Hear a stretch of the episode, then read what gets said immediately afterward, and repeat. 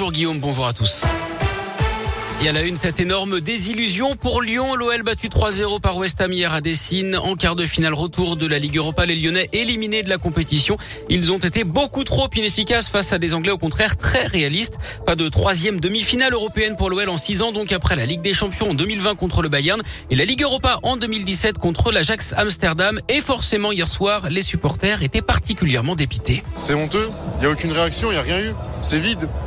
On prend le premier, on s'arrête de jouer, on prend le deuxième, on baisse la tête. On n'a pas une équipe actuellement, on a des pleureuses. On comprend plus quoi, il se passe rien, c'est le néant, on fait aller 15-20 bonnes minutes. Il y a une superbe ambiance comme on a l'histoire de gros matchs de Coupe d'Europe. Et derrière, ils nous ont éteints clairement, donc félicitations à West Ham, ils méritent leur qualification.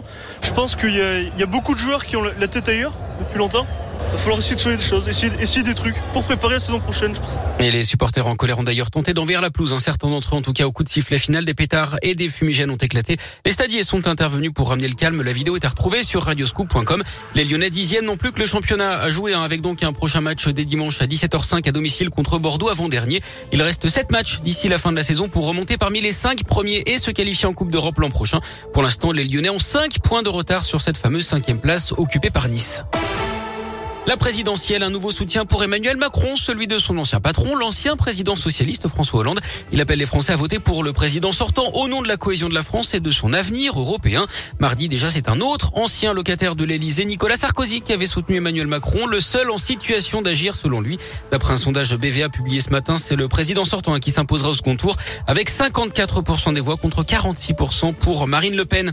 À 3 jours de Pâques, cette info, si vous avez des doutes, après le scandale sanitaire chez Kinder, 150 cas de salmonellose détectés, le groupe Ferrero a mis en place une hotline pour répondre à toutes vos questions. Son numéro, le 0800 65 36 53.